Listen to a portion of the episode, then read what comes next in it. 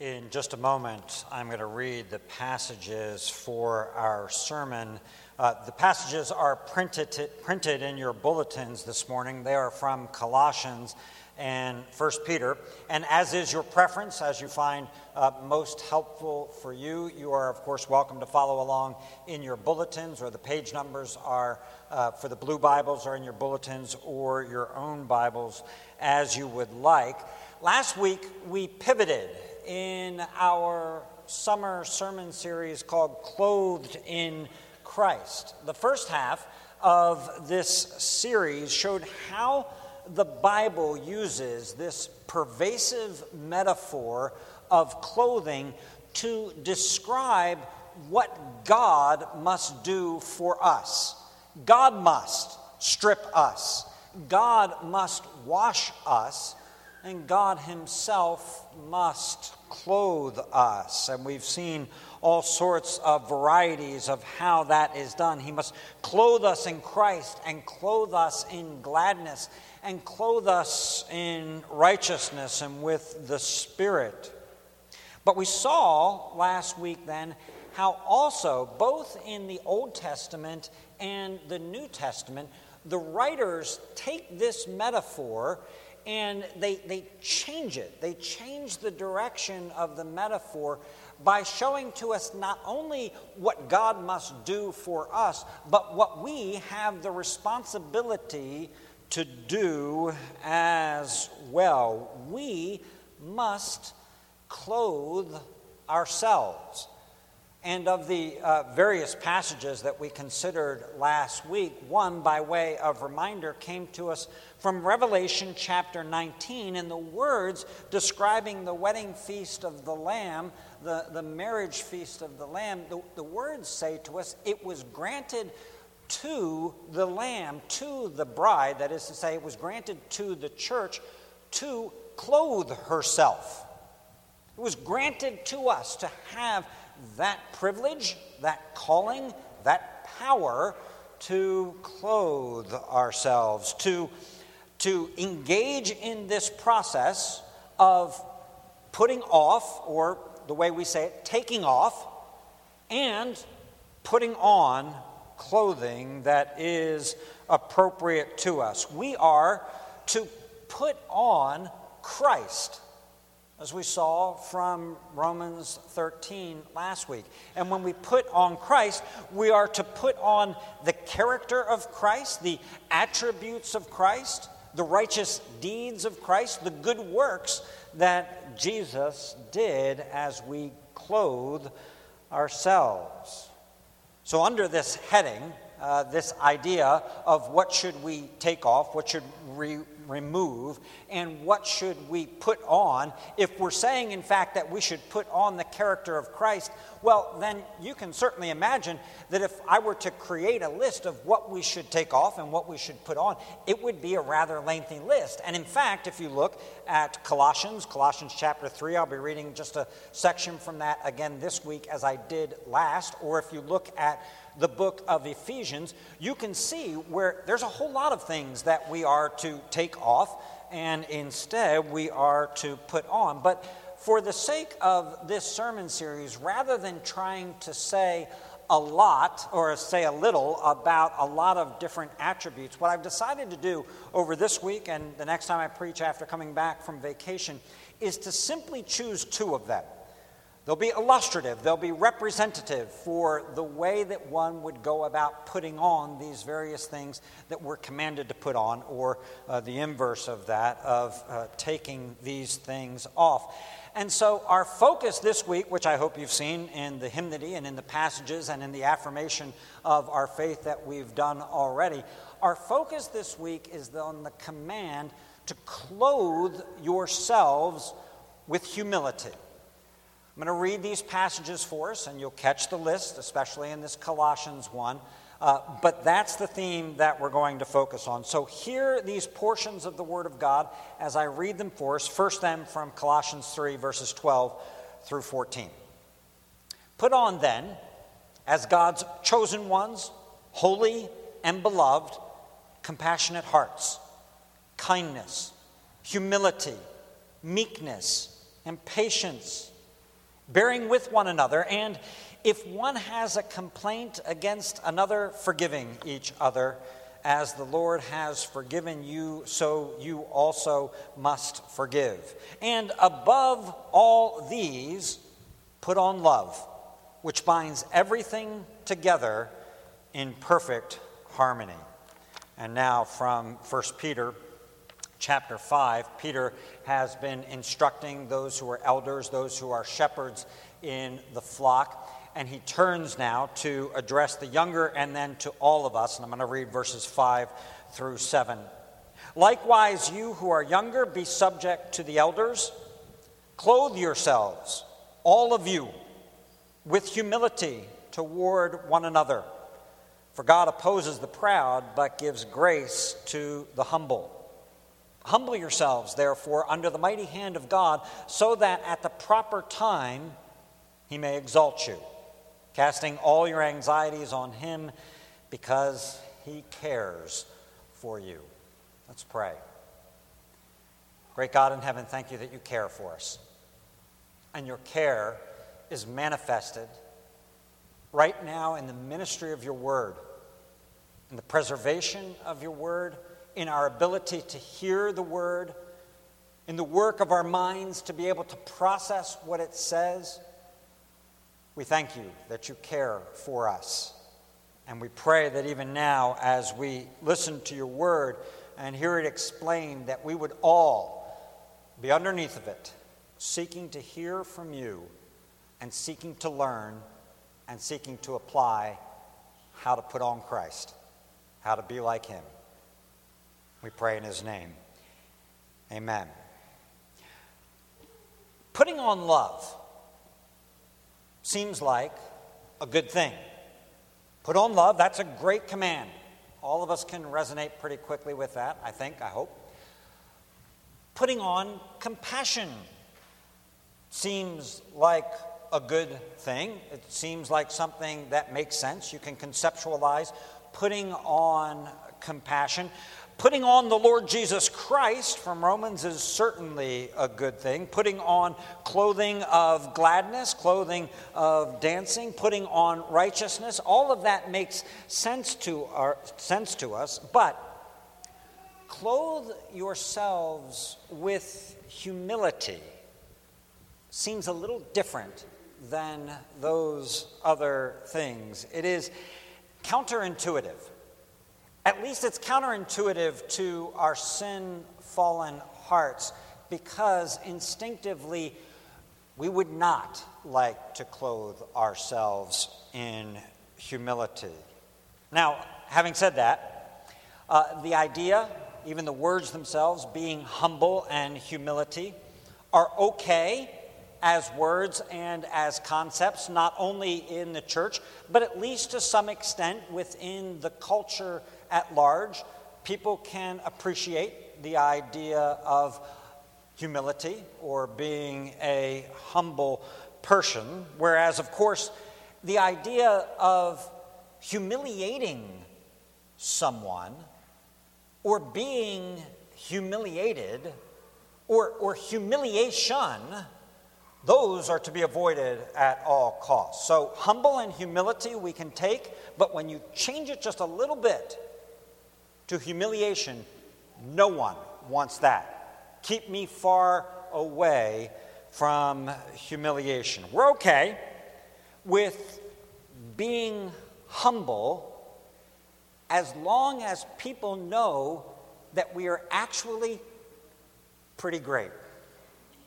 If you know I'm great, then I'm willing to be humble in front of you as a person. And that's why we often see people say, I accept this, I humbly accept this honor. I'm humbled by this honor. Well, I wonder if you're really humbled, or it's just because you're being honored that it's easy for you to say at this particular moment that I'm okay with humility. It's a tricky business that is in front of us today. But our Lord Jesus wasn't just humble, he was, in fact, humble. But it was more than that. Jesus donned not only the clothing of humility, he donned the clothing of humiliation on our behalf. That's what we saw, and that's what we confessed when we affirmed our faith using the words of the larger catechism this morning.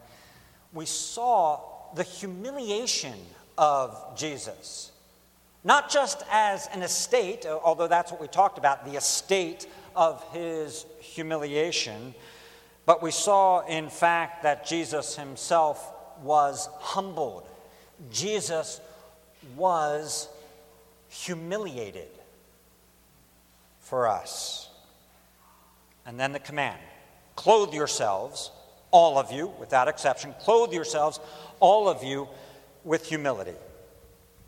What does that mean to us? How do we go about that? And, and for that matter, how does one at the same time clothe oneself with gladness? And this will be in a couple weeks from now. But how do you clothe yourself with the spiritual armor of God and clothe yourself with humility as well? How do we practice what has been called the grace of lowliness? The grace of lowliness. The idea here, the command that is before us, is to be humble minded. And that's the, if you, if you took the word apart, humble minded. Put on humble mindedness. And, and this idea means that we're going to have to think about this. You can't just do it, you have to, you have to think about putting on humility. That's what we're going to do now. And as we begin this thinking about humility, I want us to look again at Jesus, who described himself as by saying, I am gentle and lowly of heart. I'm gentle and humble. And So, all the, uh, right out of the chute, we've got the idea of humble mindedness, but we've also got the idea of humility as being something of the heart as well. In the second sermon, in this series, we considered the clothing of Jesus. And as we considered it, we looked at it under two headings the headings of his humiliation and his exaltation, and the clothing which is related to both of those estates. And of course, when we talk about his exaltation, that clothing, metaphorically speaking, would be the clothing which he had from all eternity if you will, clothed in light as the eternal Son of God. When he comes to earth, he dons the clothing of humiliation. We get one peek at the exaltation at the time of the transfiguration when we get a sense of, whoa, that, that humble clothing doesn't quite suit who he actually is. And then, of course, when we peek further ahead in the scriptures, we see that he's clothed in exaltation now as the incarnate man for all eternity. However, though, when Jesus takes off these garments of his exaltation that he's worn for all eternity, he clothes himself in the clothing of humiliation. He takes the form of a servant. And I won't go back now and preach sermons that we've heard before, uh, even in the last couple of months, on Philippians chapter 2. But that's the great passage that describes here what Jesus is doing. He's, he's donning, he's taking off the clothing of glory, and he's putting on the clothing that a servant would wear. And we might look at a number of places in the New Testament to see how Jesus does that, but there's none better than that which we described when we were looking at his clothing of humiliation, namely, when he takes off his outer garment and he lays that aside and he ties on the towel that is around him and he stoops down to wash the disciples' feet. Now, we might say, well, listen, when he did that, and when he said to us, I've given you an example that you must do as I have done, we might want to say to that very quickly, well, we get it. We get it. Jesus was speaking there uh, figuratively he was speaking symbolically. He wasn't actually saying that we should wash one another's feet. Fair enough, as long as you remember that Jesus did it.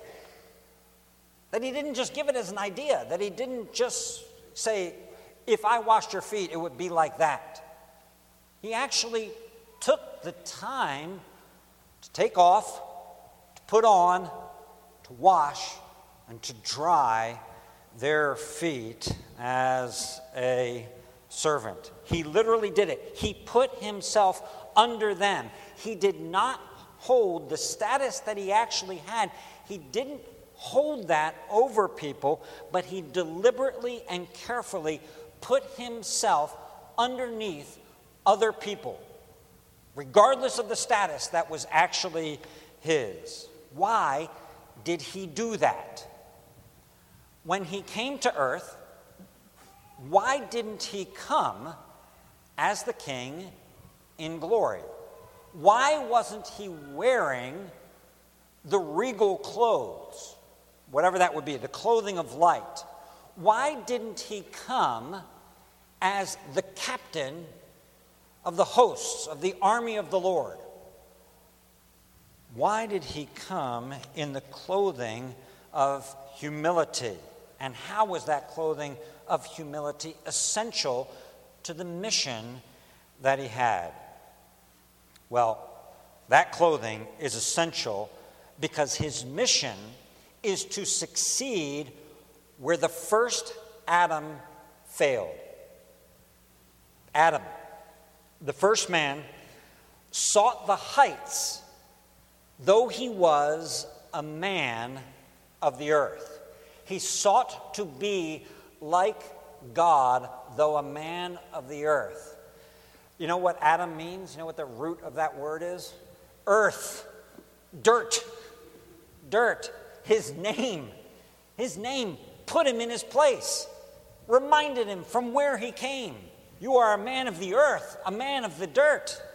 And yet he pursued likeness with God. He sought to seize exaltation on his own terms. And if we want to put that in the terminology, the, the metaphor that we've been using throughout this series, what Adam sought to do was self investiture. I'm not going to do what God told me to do.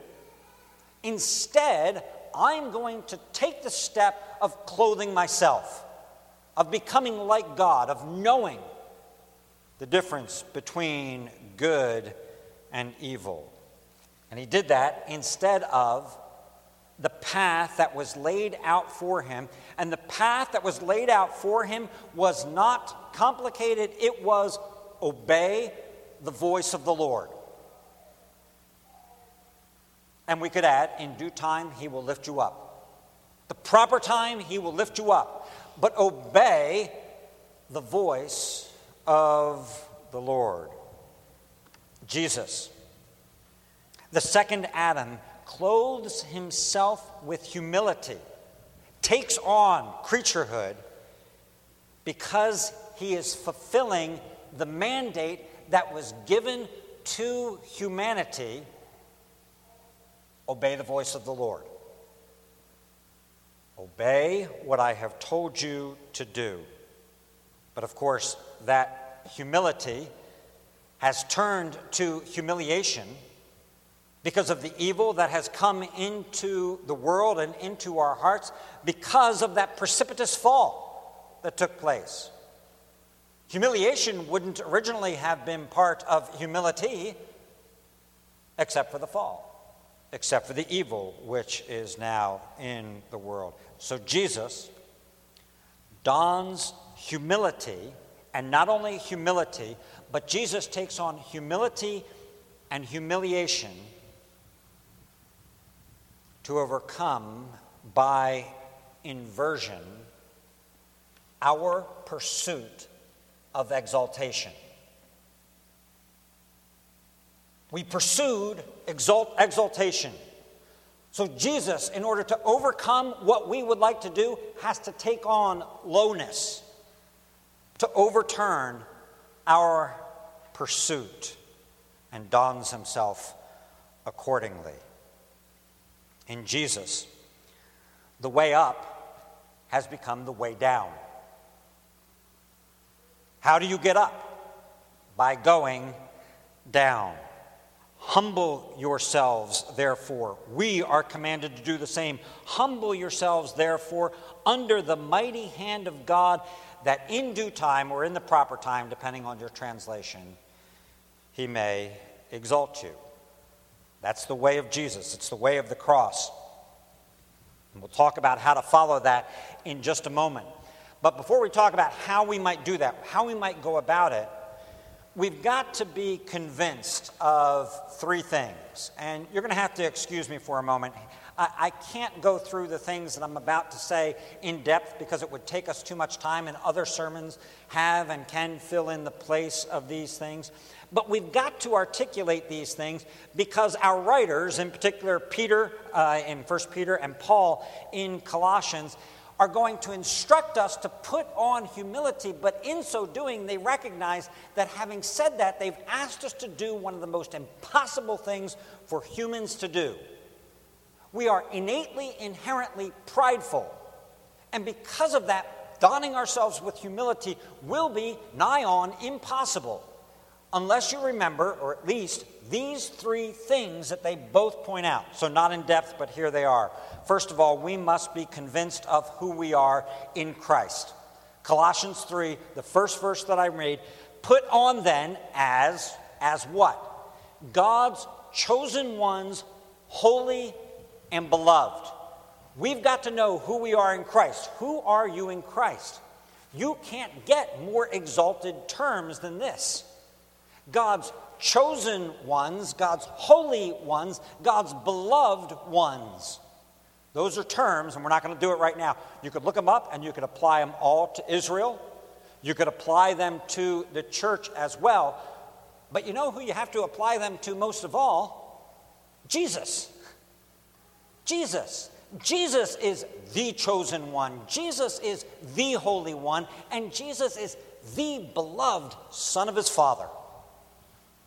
And Paul says, listen, if you are going to put on this lowliness, if you're going to put on this meekness, you've got to know who you are in Christ.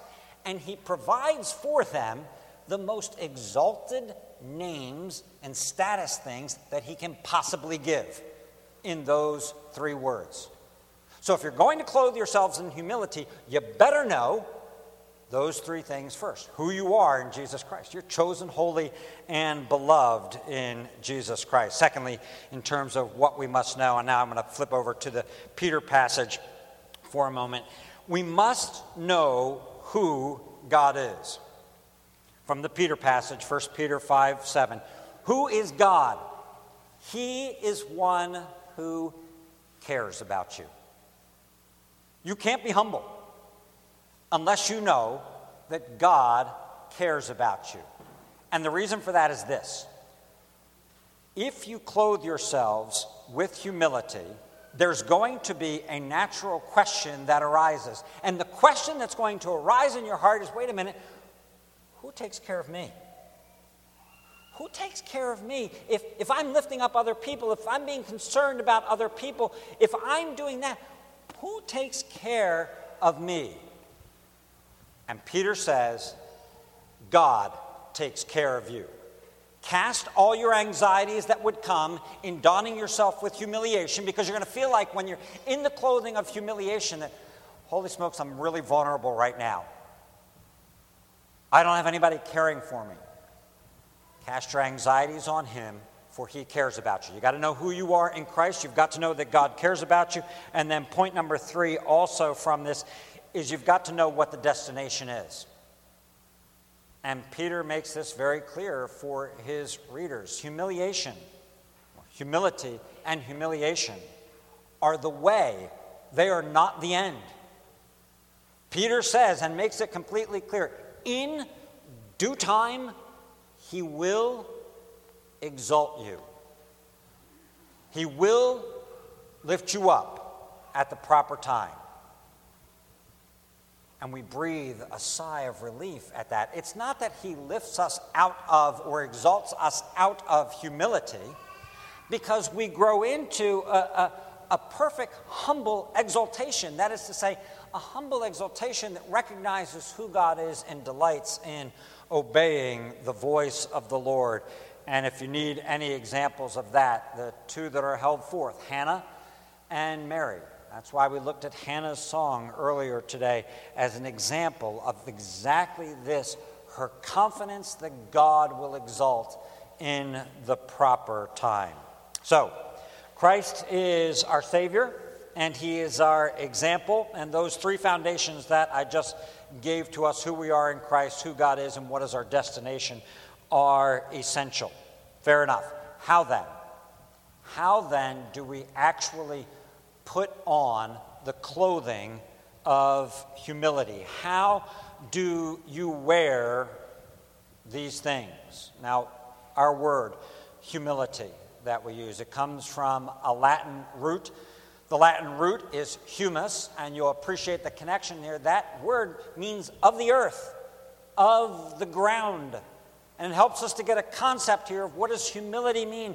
To be humble is to keep yourself, keep your feet on the ground. To keep yourself close to the ground, to keep yourself grounded. Maybe we could say it that way.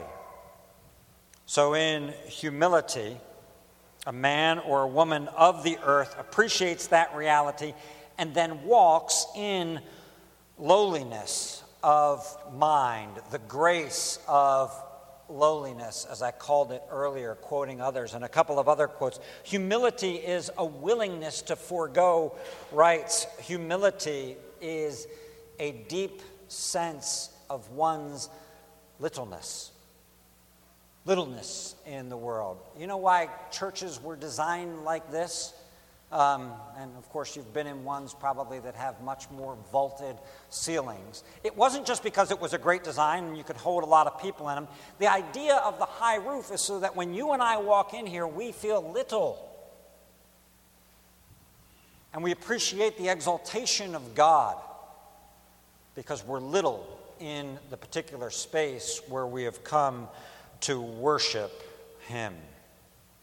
The idea here, whether it's from Peter or from Paul, is that we are to take out of our closet the shirt, the, the suit, the dress, the belt, the apron, the towel, whatever it is, and put it on. Put on humility. All of us. There are no exceptions. There's no one who's accepted from putting on the clothing of humility. And of course, as we put that clothing on, we're to own it. Okay? We don't put it on as a costume. I'm just going to put on humility a little bit here. We're to own what we are putting on. And let me be specific here for a moment. The texts that are before us today, they're not talking about humility before God. We should obviously have humility before God, and there are plenty of places we could look to see how we should have humility before God. But the texts that we're looking at today are talking about clothing that we put on, the clothing of humility that is specifically toward one another. Okay, so, so right now, as we're talking about clothing, we're talking about humility in the way that we relate one to another. Joel Green, an author, writes this Clothe yourselves in humility is an active decision on the part of Christians who thus locate and conduct themselves in a way or in ways that extends honor to others. Clothe yourselves with humility. To do that, what I think about is how do I put myself into positions where I'm in position to extend honor to someone else? That's what it means to be humble. You can't just be humble by yourself. Okay? You're humble with respect to other people's and by putting yourself in front of or around people that you can exalt. And that helps us to say something about humility. Humility is not only passive. Humility, for example, is not only not saying something, although it can be expressed that way, and it was expressed by our Lord that way in terms of not opening his mouth. It's not only passive. In other words, it's not only not reacting when someone says something about you, when someone humiliates you in a particular way. Instead, humility is something that can be positively exercised, and it can be positively exercised by showing honor to other people. When you put on the clothing of humility, you have put on clothing that says, How can I serve you? What can I do to exalt you, to lift you up? Bring back to your mind the image of Jesus. When Jesus is trying to give an example of humility, he doesn't sit quietly in the corner. He dons himself with clothing and a towel by which he can actively wash the feet of his disciples. So, how do you extend honor in this culture? In our culture, how do you extend honor to another person? It is a very flat culture. It is not an honor based culture in which we live. So, how do you do it? This would be a great subject for, to talk about for a few minutes at lunch today. How do you extend honor to other people? Uh, high schoolers in particular. I would love to hear from you ideas about how, in your setting, at your age, how would you actually extend honor to another person? But here's what I want to do I'm going to give you six quick ones. I'm going to give you six things that are all biblically rooted how to extend honor to other people. All right, here you go. First way greetings. Greetings. Think back to a Philippians sermon back in December. How you greet someone, whether you greet someone, whom you greet. All of those are ways that you show honor to the people who are around you? Do you have the ability to adjust your greeting with respect to the situation and the people whom you are greeting? You show honor by greeting people well. Second, how you dress. You show honor by how you dress. Now, I said early on in this sermon series that I'm going to take one sermon in this entire series and actually talk about what the Bible has to say about dress literally. That's not this sermon. That's two sermons from now. That's not this sermon. But nevertheless, even though we live in a culture that is hyper casual, it's still present in the culture. If you ask me over to your house for dinner, and I come to your house and I'm wearing pajamas, or I'm wearing sweatpants, or I'm wearing my gardening clothes, or I'm a guy wearing a tank top. I'm not a guy. I, I will never come to your house, I promise, wearing a tank top. But if I would do that, I would not be honoring you. Now, I, I, I, there's no dress code here. I'm not, I'm not interested in any kind of a dress code. I'm simply saying to us in our culture, though all attempts are out there to snuff this, to press this down, there are ways that you can show honor or dishonor by what you wear. Think about it. Third, thank you. You show honor by saying thank you. Just in case you're wondering, you do not show honor by silently being thankful. That's nice. I hope you are silently thankful. I hope you're genuinely and really thankful. But you show honor by saying, Thank you. Thank you for what you have done. Thank you for what you have said. Because the minute that comes out of your mouth, what you have done is exalted that person and put yourself low. You understand? That's being humble, saying thank you to that person. Fourth, compliment. You show honor by complimenting by celebrating accomplishments. You've just gone over to someone's house, they've served you a nice dinner, and you say, Thank you for that dinner. Now, that's a good thing, but would it not be a better thing to say thank you for that dinner? The way you wrapped that pork in bacon was delicious. I really enjoyed it. You've taken time to notice and to compliment someone for this particular thing. It's minutia, fair enough. But it's a way of showing honor. Fifth, show interest. Show honor by showing interest. That is the theme that is in Philippians chapter 2. Put the interests of others above your own interests. Listen to, learn about people, ask questions. That was the command in Philippians 2 was to, to show interest in others. The example from Philippians 3, if you recall it, was Timothy. I have no one like him who will genuinely be concerned for your welfare. He wants to know. Sixth, serve. Show honor by jumping at opportunities to serve. We should be in competition to serve. We don't have to do this, but we should have to turn people away from serving in the nursery. There should be a competition amongst you to be last in line when the buffet goes up. It should be a competition because you want to show honor to others. Humble yourself, show honor to the people who are around you. The command stands clothe yourselves, all of you, with humility. My brothers and sisters, my friends, dearest friends, don't check this off your list as having accomplished it.